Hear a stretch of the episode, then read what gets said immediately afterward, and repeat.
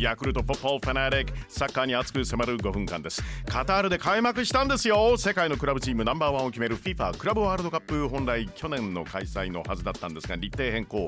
昨日から6チームが参加してスタートしています。日本時間昨日の夜から今日未明にかけての試合ですが北中米カリブの王者ですよね。メキシコのティグレス対アジア王者の韓国のウルサンは2対1でティグレスが勝利です。開催国カタールのアル・ルハイル対アフリカ王者エジプトのアル・アハリは1対0でアル・アハリが勝利ということになると準決勝は南米王者ブラジルのパルメイラス対ティグレス。ヨーロッパ王者ドイツのバイルミュンヘン対アル・アハリというマッチアップです。この FIFA クラブワールドカップについて今朝はこの方にリモートでお話を伺います。サッカー解説のおなじみの渡辺一平さんよろしくお願いします。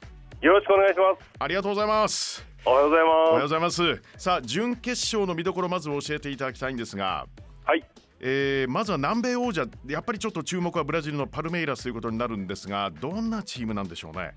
はい、まあ、決勝で名門サントスとはい。やって1-0で勝って、ええ。ー久しぶりのチャンピオンになったんですけども。そうですね。21年ぶりの南米王者ということで。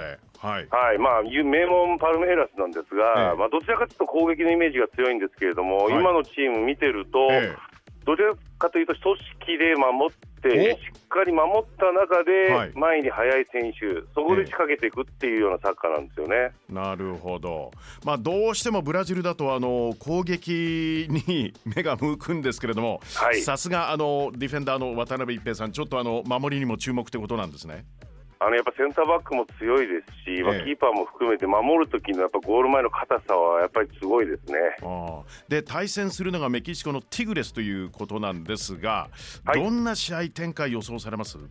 はい、まあちょっと見ましたら、ええ。ーティグレス自体もちょっとピークを過ぎた元代表の選手が集まるような、はいベテラン揃いのチームなんですけども、ええ。ちょっと相手の出方によってシステムであったり、ポジション変えたりだとか、すごく様子が見れる、あと、はい。ちょっと変幻自在なサッカーしてくるので、はい。なので、まあ、すごく噛み合ってしまうと、睨み合いのようなサッカーになるかもしれないんですよね、ああペースがなくて。はいははい。いなので、ちょっとこちらは硬いし、パルメイラスがすんなりいくのかなとも言いづらいようなお。ゲーム展開になると思います。面白そうですねこれは。はいはあわかりました。さあ続いてヨーロッパ王者ドイツのバイエルン・ミュンヘンなんですが去年のチャンピオンズリーグ準々決勝でバルセロナに8対2すごかった試合ですけどその攻撃力はどうでしょう？健在でしょうか？やはりあの最優秀選手に選ばれたレバンドフスキーを中心に、はい。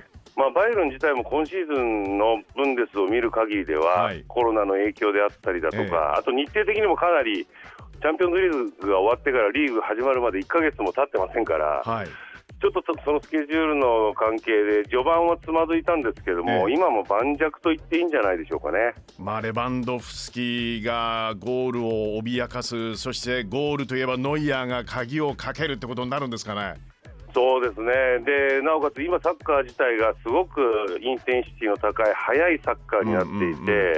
でコンパクトなんですけれども、はい。今シーズン、ちょっとそのコンパクトがゆえのディフェンスラインの裏で点を取られてしまったりだとか、はい。失点の数も多いんですけどね、ええしかし、まあこのメンバーを見ると、やりきってしまうだけの能力を持っているので、攻撃なんかも、えでレバンドフスキーもここまでしっかりと点も取れてます。えはいなので、こちらの準決勝のアルアハリとの対戦は、バイエルンが順調に来るんじゃないかなと思います。そうですか。そうなると、まあ大体こうなるんですけれどもヨーロッパと南米の決勝に、まあ、なるという見方ですか？一平さんどうでしょまあ、ヨーロッパって言いますから、そのバイエルンは出てくるでしょうね、もう一つの山の方、はい。ここがパルメイラスが順調にとは、ここ今、お言い難いと思います。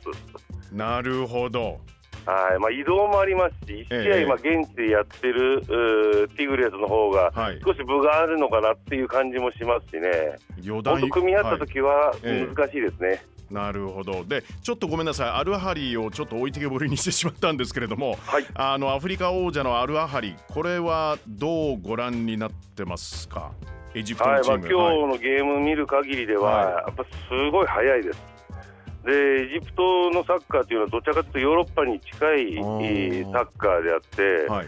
でこちらもやっぱ一人一人がすごく走れるんですよね。で速いですし、はいはい。特徴のある選手がいると。ええ。でほとんどがまあエジプト代表で揃ってる中で、うんうんうん。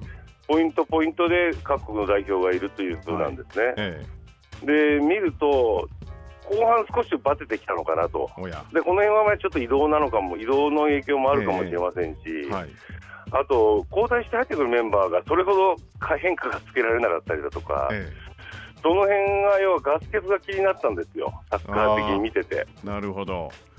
そうなるなのでそんな、えはい、そうなると、まあ、主導権を先に握ってしまえば、まあ、守るっていうのに意識は持ってますけども、ええ。0-0で進んだ場合、ええ。まあ、90分戦えるのかな、戦えたらいいところまで行くとは思うんですけどね、えはい。まあでもババイエルン圧入るんですよ。圧倒的に強そうですけどねやっぱり。いや、そうです、本当、リーグ戦でもここ連勝ですし、ええ。確か今日のゲ夜、ゲームして、はい。ブンデスリーガでゲームして、えーカタール入ると思うんですけすども、ごいスケジュールですよね。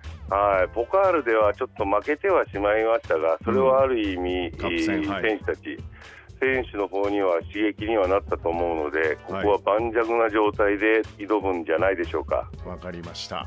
まあパルメイラストヨタカップの時代になりますけれども、あのマンチェスターユナイテッドに0-1で敗れた悔しさ、やっぱりこうファイナルまで行って晴らしたいと思うでしょうけれども、まあクラブワールドカップ7大会ぶり2回目のバイエルンということもあり、まああの目が離せないクラブワールドカップですね。